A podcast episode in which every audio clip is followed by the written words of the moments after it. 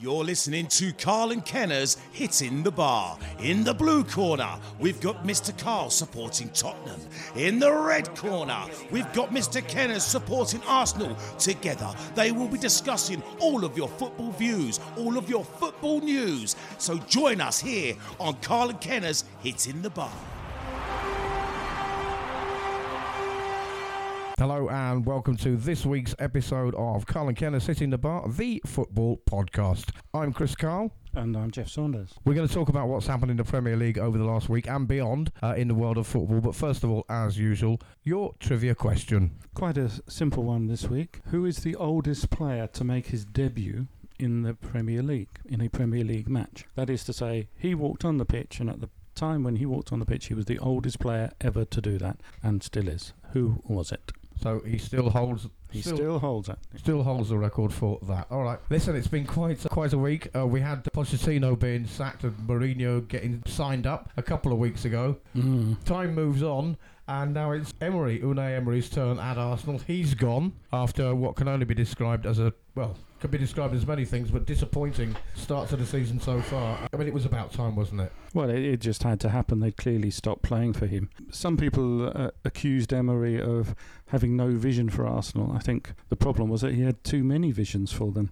Sometimes they'd play three at the back, sometimes four at the back, Mm. sometimes a four in midfield, sometimes a diamond. I don't think the players knew what the hell was happening. So it was uh, not only a different formation, it was different tactics or lack of tactics some weeks. and different players, and, and they were not doing the one thing that is in Arsenal's DNA. The one thing you know about Arsenal, the one thing you were taught by your mother while she was feeding you milk, was Arsenal have a flat back four that know how to play. Well, they don't. Yeah, as opposed to IKEA, who have a flat pack foot. Yeah. Well, yeah. Well, maybe it's it was it, it's more IKEA than than football. Yeah. yeah. I I mean, they, they've just been. It's, it's too easy to say they've been shocking. I mean, they have been shocking, but they've been clueless, utterly clueless. Is it just Emery? Are there more things to more things causing the problems at Arsenal than just the manager? Well, I, I think there have to be, there has to be yes, um, very good record before he before he went to Arsenal. So he's c- clearly not a bad manager. People have been talking about communication as being a problem. Well, it wasn't a problem when they went on a 21 game. Um, unbeaten streak last season, was it? So I, I don't think it's that. But there is something clearly wrong at Arsenal, and maybe having Edu there as a director of football, and then having somebody else on the, the board of Arsenal as also a director of football. uh, You know, are there are there too many cooks spoiling the broth here? I don't quite understand director of football, let alone anything else. It's almost like you don't trust your manager. Yeah, this is the thing though. Uh, uh, Do you do you want to have a manager like, and the archetypal manager is is Sir Alex Ferguson, who does manage every aspect of the club of the football club? These people you know, tend not to exist anymore. Mostly now we have first team coaches, and Emery is clearly a first team coach, and that that's the model that Arsenal wanted to go down. So then you need a director of football who's going to do all the planning for the young players, the youth team players, sending them all out on loan, and then finding new players to come in. Having spoken, we hope, to the coach as to what players he wants. But you know that again was one of uh, one of the problems this season. They very badly needed a central defender and a holding midfield player, and they went out and spent seventy-two million pounds on a right winger. Yeah, who's not really shone yet. Well, no, he's not, and and I, you know, my opinion is I don't think he will because being the second highest scorer in the French league is kind of irrelevant, really. It's you know dog goals, isn't it? The actual team, what the, the first team is made up of, you mentioned their Pepe and everything. I mean, they're not even. It's not even a case of you know good on paper, bad on grass. They're just not good. Well, they're they're definitely not good on paper. I mean, if if I just read you their squad, Bernd Leno, yeah, he's okay. Bellerin, Bellerin, No, I think last podcast you and Steve had a rather interesting discussion. You know, two very different points of view. Steve Kenneth Kenton, uh, who's an Arsenal fan, so maybe there's a little bit of bias, but he, he actually quite rates Bellerin, certainly a lot higher than you do. But is he a top four player? No, of course he's not. Which top top club in Europe has come in to say, "Oh, we want Bellerin"? Nobody. No, there's not been a lot to talk about, No. we have to say. Kieran Tierney, the lad they got from Celtic, has, will be a brilliant top four fullback, no question. That was a good signing, No, actually. yeah. very, very good signing. They've got Dani Ceballos on loan from Real Madrid. Mm, Okay, you know, getting into Real Madrid's first team is pretty tough, pretty Yeah, tough. I- So, but so let, us credit him as being being worth it. Lacazette, yes, definitely. Özil, if you can get him to play, is great. Aubameyang, yeah. great. and that's kind of it, really.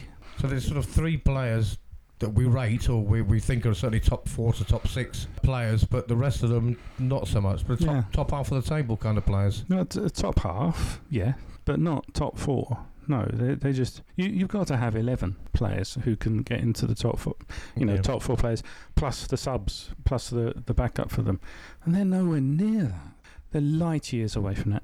One of the um, you know Arsenal fans like to talk about Rob Holding. Now, Rob Holding is one of these players that went from being really promising as a youngster. Everyone said, "Oh yeah, he's he's really really good," to now being brilliant without ever having done anything in bet- in between. Yeah. And if you look at if you look at uh, his record, including playing f- playing at Bolton in 2014 to now, he's played 32 league appearances. And that has seen how long? five years or In six Five years now. years. Yeah, That's He's not. constantly injured. Yeah, that's not. I mean, that's a, that's not a good thing. I mean, we like Tierney. We think that's that's a good signing. Yeah, Tierney's a very good. Aubameyang, uh, But the rest, yeah. yeah, yeah. You you want to shore up your defence, so you bring in David Luiz. I mean, come Yes, on, come on. Who, who's the butt of so many jokes for his defensive. Qu- well, I'm going to say qualities for want of a better word, but lack of qualities. Well, exactly. Yeah. You know, he's an accident or penalty waiting to happen. I mean, he's a very good player, but not in that uh, position so far back. I don't think because he he just makes too many mistakes and gives away too many free kicks and penalties. So Yeah. they're, they're in trouble, Arsenal. I think. Yes. I don't know if you ever watch it, but there is it's it's a lovely watch if you're a Tottenham fan, particularly Arsenal fan TV. A, yes, and the fans there every week. You know, since they last won a trophy, really, I rate every week, win, lose or draw, uh, shouting and screaming. You know, Wenger out and all this. Of course, at the at the stadium and on Arsenal TV, the the fans have been holding up placards, Emery out. But a lot of the bile on Arsenal fan TV has been directed more at the board than the manager, saying, you know, it's all right. He, he's a rubbish manager. He's done nothing. He's not taken us anywhere, but he wasn't given a chance by a board who are rotten. Well, the I- fans are angry with the board more than anybody. to be angry with the board, yeah, I, okay. I, mean, I, I, I agree with this, but there is an argument that says they have no right to be angry with the board. It is a limited company that is owned by somebody, and that person has put these people in charge to run his investment, his asset for him. Now, the the problem that we have as fans is that we think it's a football club. Josh Kroenke thinks it's an investment, and the, your way of managing those two things are com- uh, or can be completely different. One of the one of the, the regulars on Arsenal fan TV. It's like it's, it's a little bit watching a car like watching a car crash, but as a Tottenham fan, you're kind of drawn to it um, because of the rivalry between Arsenal and Tottenham. But it must have been the most painful thing this young lad's ever said about football, considering how much Arsenal fans talk about Tottenham. Uh, he said that lot across the road in North London. He said they're actually doing it right. There's a club that's being run properly, and they know what they're doing. They acted. They got Poch out. They got Mourinho in. They buy and sell the right players at the right place. He said there's a club that's run properly, and it makes me feel very bad that we can't even see that that's how how to do it. So for them to actually have to end up praising their biggest rivals and be, he said basically, I'm jealous of Tottenham. He said because they are doing it the way we should be doing it. I'm Mm. not sure. I'm not sure if Tottenham are that well run. Uh, Levy's got a reputation for getting good deals and everything. I mean, he might get. We can talk about it a bit, but I think it's if Pochettino this season signs up for another Premier League club, they have to pay Levy or Tottenham twelve and a half million. Yeah, and and I think Pochettino loses um, a big chunk of his uh, payoff, doesn't he? That won't be happening this season. Would he anyway?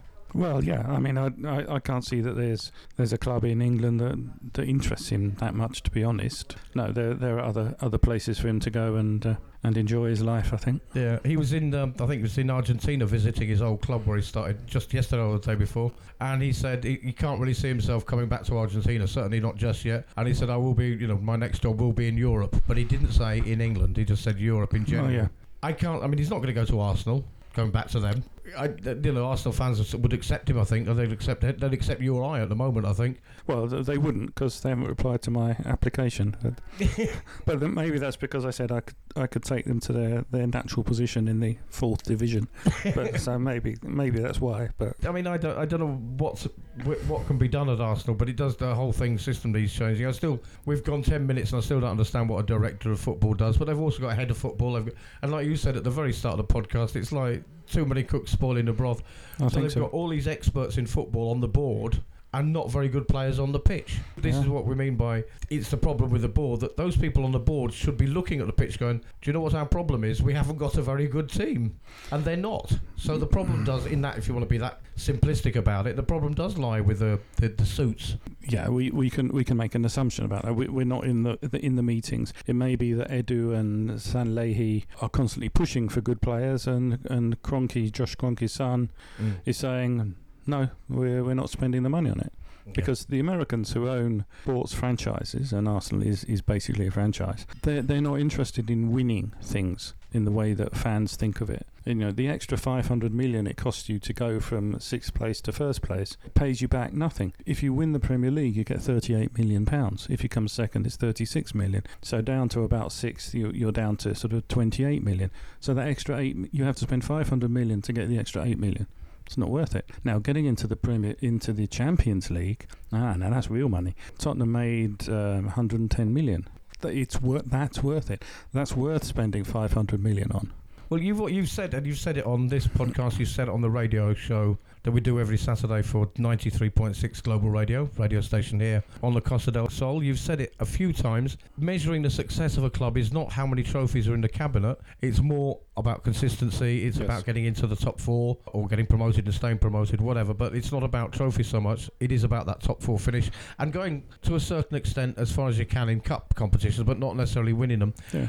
I've noticed this last week or two since Pochettino got sacked, and there was all a discussion about was he any good at Tottenham. That a lot of the football journalists that from the I was reading in the Guardian, on BBC Online, and the Daily Mirror, just to take three that actually did say this, that actually the measure of a good club now is not trophies. Oh, Everybody's saying that now. Uh, so you started a bit of a trend there, but his five and a half years have been measured as a success because of the turnaround he made in the team. He took Tottenham to, to be perennial Champions League team. Mm. And, they the- and, be- and before that, Tottenham were a joke. In, in you know, I'm, I'm a West Ham fan. In exactly the same way that West Ham are a joke. They'll have a good cup run. They'll win the cup occasionally. They'll do just enough to keep the supporters hopeful and happy un until the, the fourth, the draw for the fourth round of the FA Cup, which you're not in. Um, and then it starts to get all a bit. Yeah, Yeah. I mean, I, I like the thing about keep the fans in just about hopeful. As a Tottenham fan, you, Yeah. you're spot on with that. I mean, when was it 2008, the last time we won anything? And you think, well, maybe this year, maybe this year. I mean, Liverpool fans are famous for saying this is our year, but actually they might be right finally. Well, they, they, might might, be right. actually be right this season. Yeah, I mean there are some eternal truths in football, aren't there? Um, a, a centre forward has got 500 good games in him.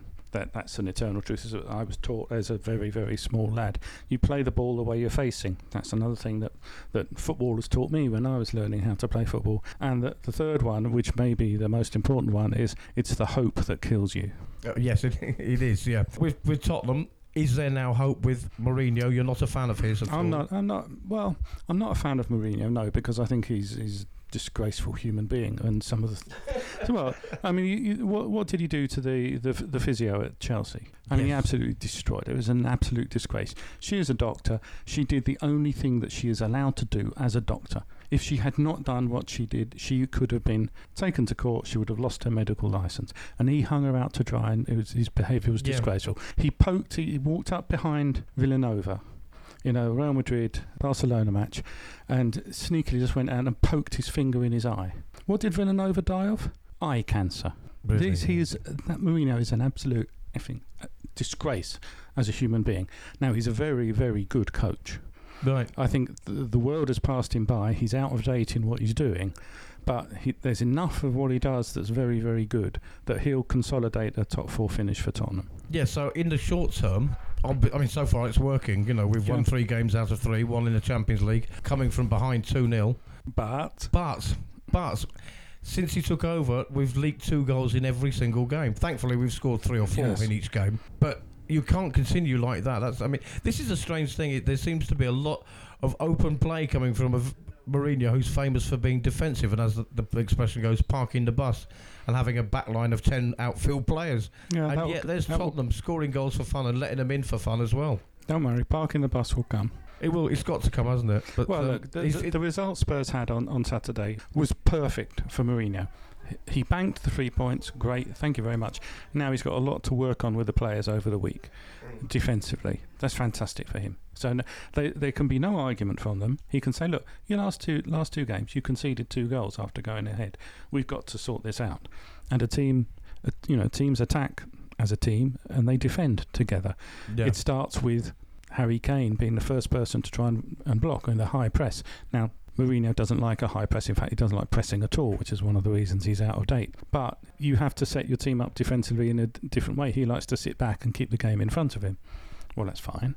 But it, it, requ- it requires a lot of work on the training field. And he's got the perfect excuse to do it now, so the players have got to buy into it. They have no choice. it's quite interesting what you said about the uh, high press, which is now the new tiki taka, the new way to play. What I've noticed in the last few games with uh, well, last three since Mourinho took over is they are. I mean, Dele Alli first of all started scoring uh, for fun, enjoying him, enjoying his football, big smile on his face. He says nothing's changed, but it clearly has under Mourinho. Dele Alli's playing a slightly different role. What else I've noticed is that they are playing some long balls. A couple of the goals have come from long balls, well placed, well pinged, very accurate, very very telling passes Yep. but they're not playing, which was dull to watch. Passing it out from the back for heart, 26 passes and the 27th results in a goal kick. Yeah, that's right. You know, so there's a lot to be said for direct football, and there's nothing wrong with it. Sean Dyche said a few weeks ago that if you play long balls and you don't just play it slowly out from the back, it's not called hoofing it up if it's an accurate pass that leads to a goal. It's still a goal. exactly, exactly, and and that is one of the ways to counteract a high press is to go over the top of it. But it has to be an accurate pass. Your player has to receive it, and your midfielders and fullbacks then have to push push on, and that's perfectly acceptable. And that's Sean Dyche is a good example. Uh, It's worked very well for him. He's not a long ball merchant in the way we used to think of as Wimbledon, for example. Yeah, There's this whole like. yeah this whole thing of always a long ball and all. It's not if it's well placed. If it's you know, a I mean, pass, that's fine. You know, this is what Rooney was good at, wasn't it? Picking out the man way ahead of him. And Tottenham has started to do that, and I, I rather like it because it leads to goals.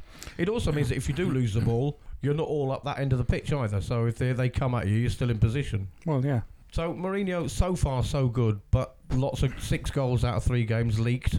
You know, we were 3 0 up against Bournemouth, and 3 2 it finished, could have been 3 all. Yeah. So you really, if you're 3 0 up, I want him to park the bus at that point, actually. And they were still going for a fourth, and they did let two in. And it was only Bournemouth, who were a decent side, but they're not Manchester City or Liverpool. Yeah, or, they're a, they're a good side. They're very well coached, but they don't have the, the quality of players that the top four sides have. No, but it, it, it is a worry that that defence. It does look like it's going to concede goals, and yeah. but that's the thing that Mourinho is brilliant at. So he'll sort that out, no question. But we'll have a look at who, who Tottenham are playing this weekend when we come towards the end of the show and have a look uh, at the upcoming games. But you mentioned Bournemouth there. Well, I'm going to have to go back to Arsenal because Arsenal and Watford both sacked their managers since our last podcast. Eddie Howe at Bournemouth is one of the people being touted for Arsenal. Is he an Arsenal fit? Well, traditionally, you'd have, you'd have to say that Eddie Howe was a, a perfect Tottenham manager. Actually, Arsenal could do much much worse than than Mm. go for him. I mean, we've said on this show before, haven't we? Allegri, Allegri, Allegri. Steve Kenton, who's an Arsenal fan, would be happy with Allegri. Of course he would. A lot Yeah. happier than he was with. I don't think he was ever convinced with Emery. I don't think Emery was that convinced with Emery at Arsenal, to be you, honest. you do get that impression, don't you? don't Yeah. think he was happy there from the start. No. I don't think he was out of his. I mean, he came from PSG, so big team in a small, in a little league. in a very small pond. Um, But. I just think uh, I'm not saying he was out of his depth, but he looked out of place from He the did. very start. I don't think he was happy. To it was like um, you know when you transfer to a new school and it turns out that it's not a great school and you know Mm. they're all bullies or something. You just think, why did I do this? yeah, um, He had that look, didn't he? He did, but maybe that's because the the process that Arsenal went through had highlighted two or three candidates uh, as their shortlist for the board to decide on, and none of those was Emery. Emery was a last minute lob in by uh, some agents. Mm. So, oh, have you have you considered him, sort of thing, and and look at the the three Europas in a row and you know, winning the league in France with PSG. Well, you know, who wouldn't, frankly. So he came in from sort of stage left, if you like, and everyone, went, "Huh? who? And, and you can't help thinking that maybe he thought that as well. You know, but why am I suddenly, you know, it wasn't something he set out to get, Mm. which Arteta did. And Arteta was the, the odds on favourite. After all the meetings he'd had, he was absolutely convinced, and his advisors absolutely convinced they were going to offer him the job. And then suddenly it was Emery, and everyone went, What? Well, you said from stage left, very left field, yeah. So probably Emery thought, wait, what, what, what are you calling me for? Yeah. I don't want this. He looked surprised all the way through it, or Well, concerned. yeah, he did. Yeah. So who do, who do they get now? Well, who do they get now? We've got Eddie Howe, as we said. Yeah. Probably would. I don't know if he'd leave Paul. On the last podcast, I said, you know, he's in a good position there, and you said yes, but he's got ambition. So why wouldn't he take a, a Yeah. big? And it is a big job. Arsenal are a big, not the biggest team in North London, but they are a big team. I think they're the biggest team in Islington. So why wouldn't Eddie Howe take the job? You know, then you've got Brendan Rodgers at Leicester. no. I mean, he's he got won't. this strange release clause in his contract, Well, it isn't strange. Most managers have that same release clause. but I don't think he'd go to Arsenal. No. I, I don't think he'd go to certainly not to Watford, which we'll talk about in a minute. You got Brendan Rodgers. Who, I mean, he high flying Leicester now. They you know got a Mm. very late goal.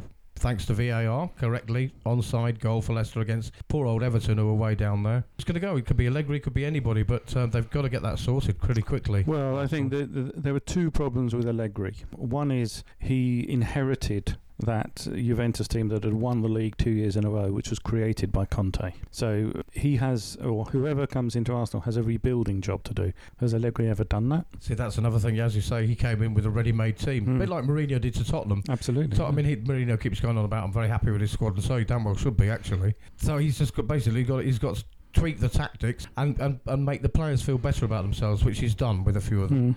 Allegri would have to go in there and get rid of a load and bring a load in. He's and got- Arsenal are very tight with money, so he'd have a, he'd have a tough job, I think, It, rebuilding. it, it's going to be a tough job, yes, and and he has no history of doing that that, that I know of. Um, the second thing is he very very badly wants the Manchester United job. His advisors, shall we call them that, have been busy briefing all the newspapers to that effect. Whoever gets the, the Arsenal job is going to have to be prepared to. They might as well get one of those presenters in from one of those total makeover shows where they knock a house down and rebuild it, because that's what they're going to have to do. It's going to be somebody who's used to doing that. Well, you, you, you cannot hope to be a, a European, you know, at the European top table where you only have five genuine European top European. quality players. Mm.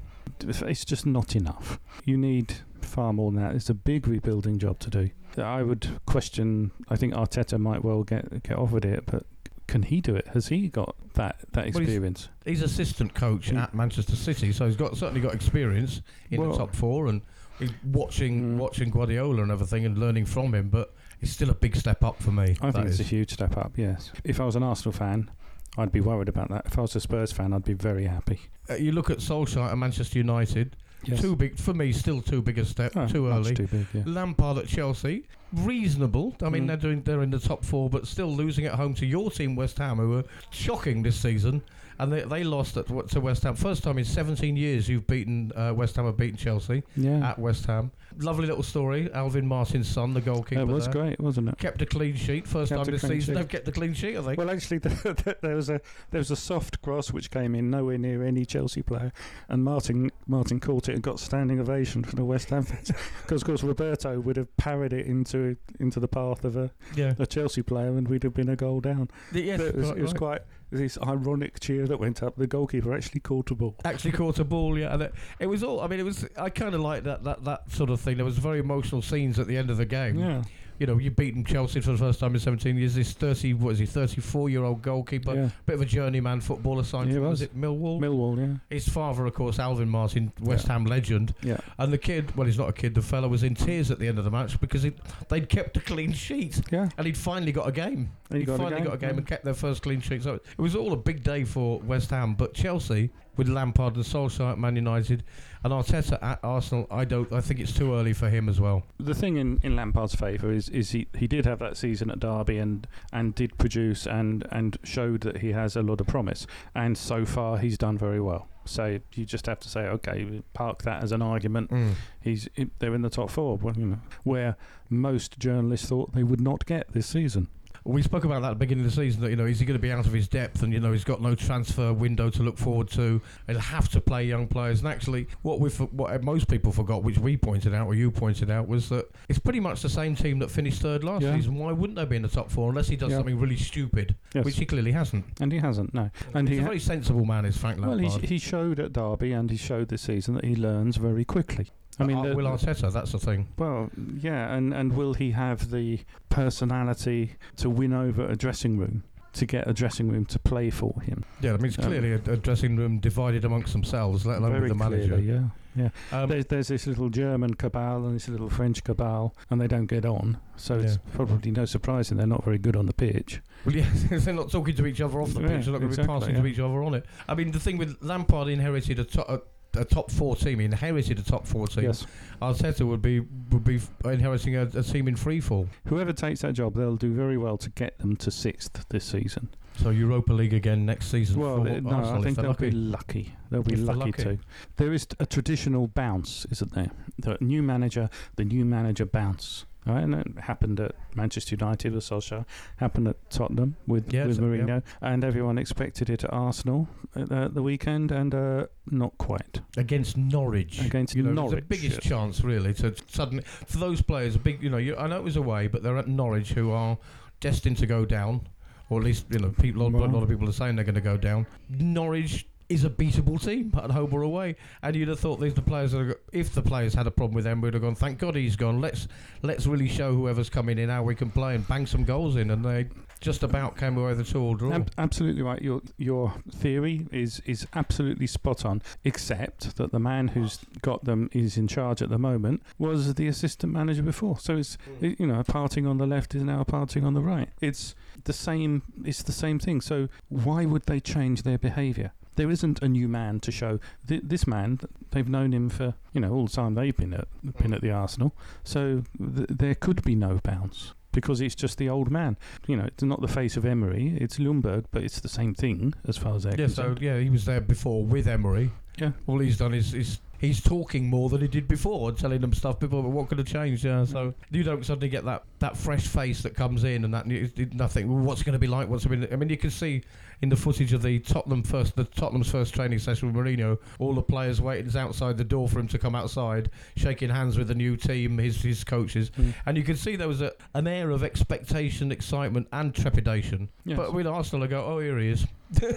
Well, yeah, Him again. And, yeah, and, and, and who is it? You know, you, you, you can imagine sort of Pepe saying to Aubameyang, "Who's who's this guy then? Oh, he's the guy that puts out the cones in training." I mean, they've got they had to do something, I suppose, and they hadn't got. Unlike Tottenham, cynically, probably they didn't have anybody lined up. Arsenal. It is an extraordinary thing to do to fire the manager without having a replacement in.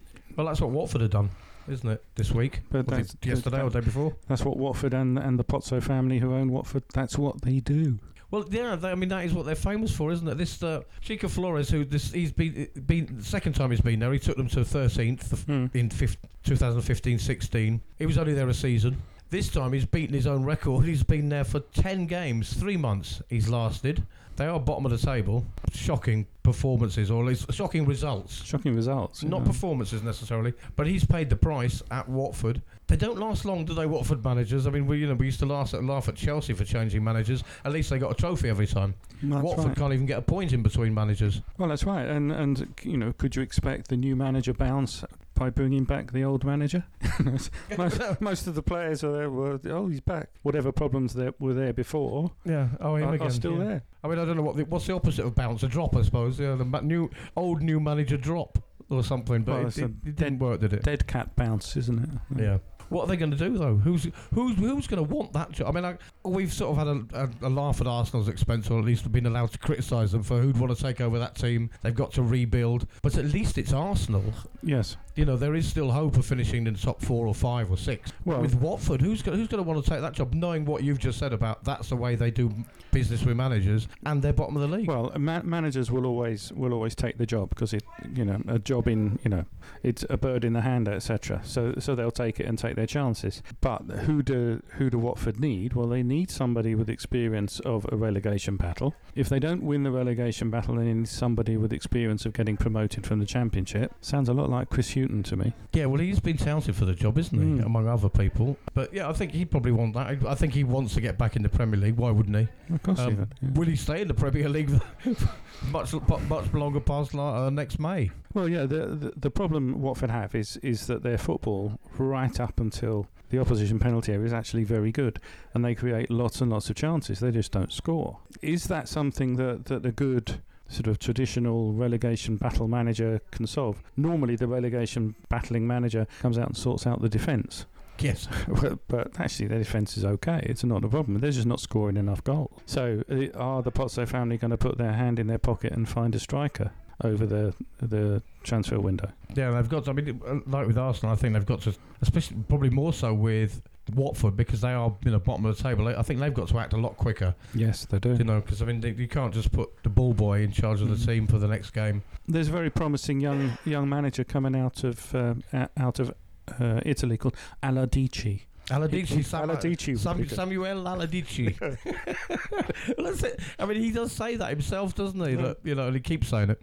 Um, he was saying it this last week. I think he's Yeah. put himself in the frame for several jobs. Is Sam Allardyce too? I mean, they might get him until the end of the season. And I think that's that's the bane of his life is that that's what he's seen as is somebody to save and save the team until somebody better comes in. Yeah, well, you know, keep Not us keep, have, though, keep us in the Premier League, and there's a five million bonus if you do it. In Watford's defence, or at least in Flores, uh, Sanchez Flores' defence, uh, Troy Deeney, who is you know pretty much I don't know the talisman or He's Mr. Watford at the moment. He is Mr. Watford. I mean, he's played 34 minutes since August. Well, So go. he, their main player has been out. Plus, they did sign a fellow called Ismaila Sarr, who was actually signed bef- before he took over Flores. Uh, record club record fee 25 million from Rennes.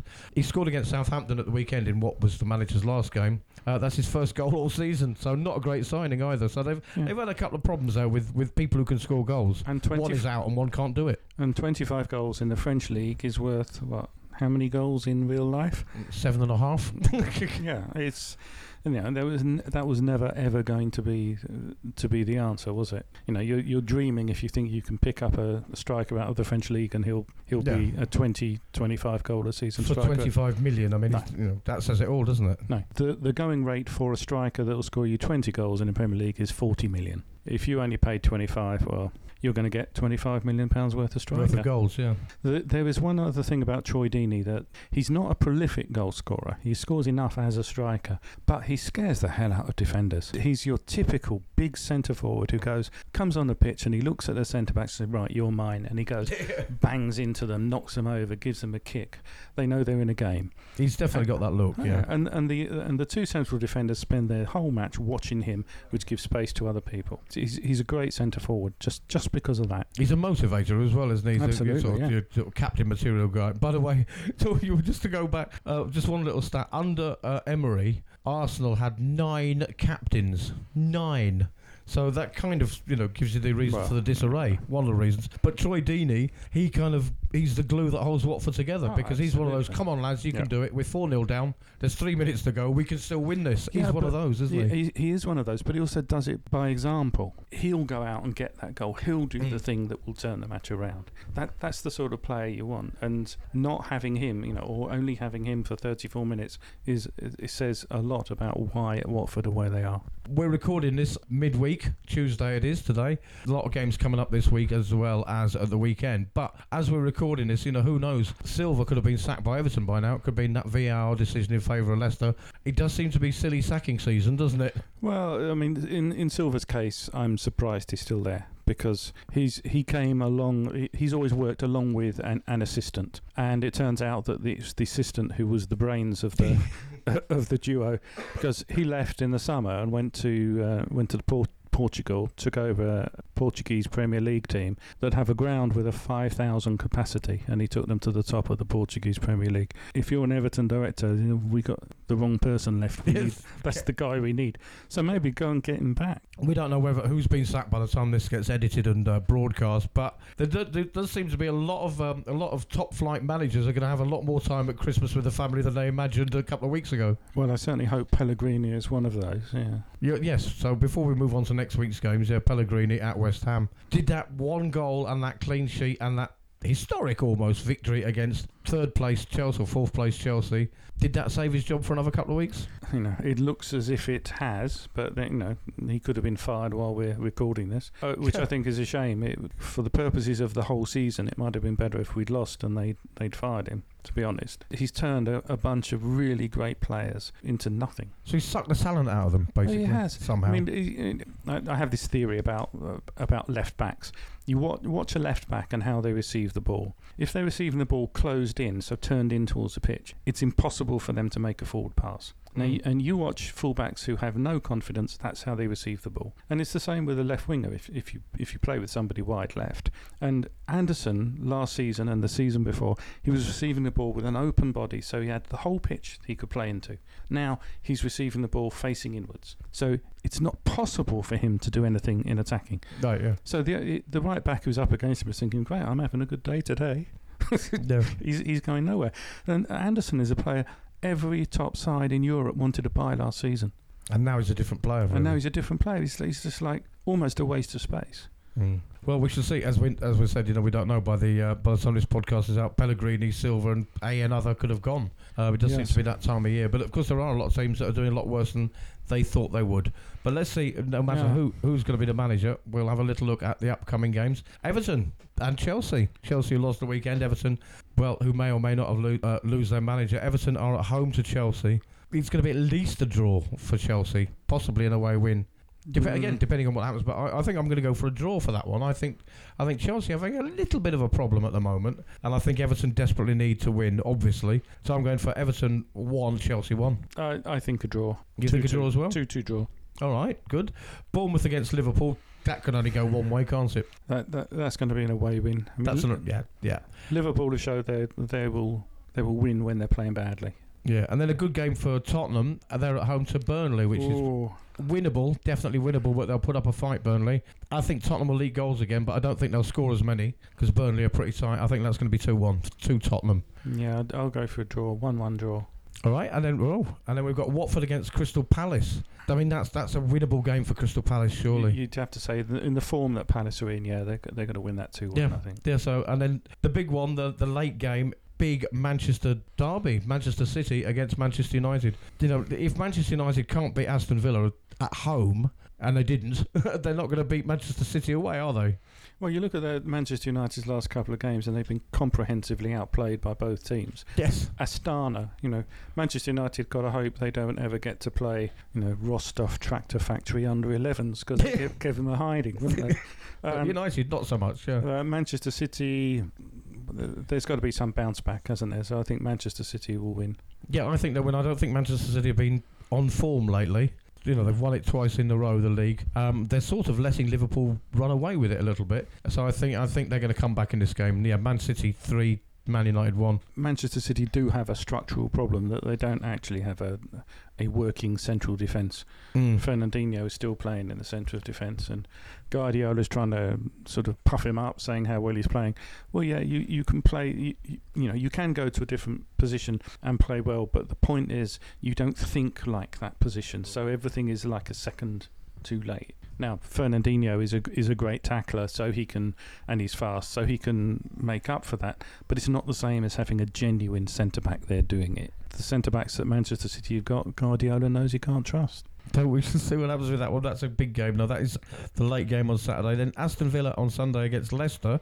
Aston Villa, bit buoyed by their two-all draw away at Man United. Leicester can't stop winning, but they struggled against Everton.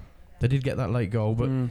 And the way they celebrated it, you could see they want, they really want to give Liverpool a run for their money. They I- they fancy themselves, Leicester. They do. They certainly fancy themselves to come second. I think. I think that will be a draw because Villa were, were very, very good. And, you know, despite Manchester United obviously planning and setting out to kick Grealish off the pitch, which they did, it was just bloody assault. It was, it should, had no place on a football pitch how Manchester United play that. I mean, I, I think I think Villa will could get a draw out of that. All right, I think you're probably right. I'd like to see Leicester win. I really like this Leicester team. Hmm.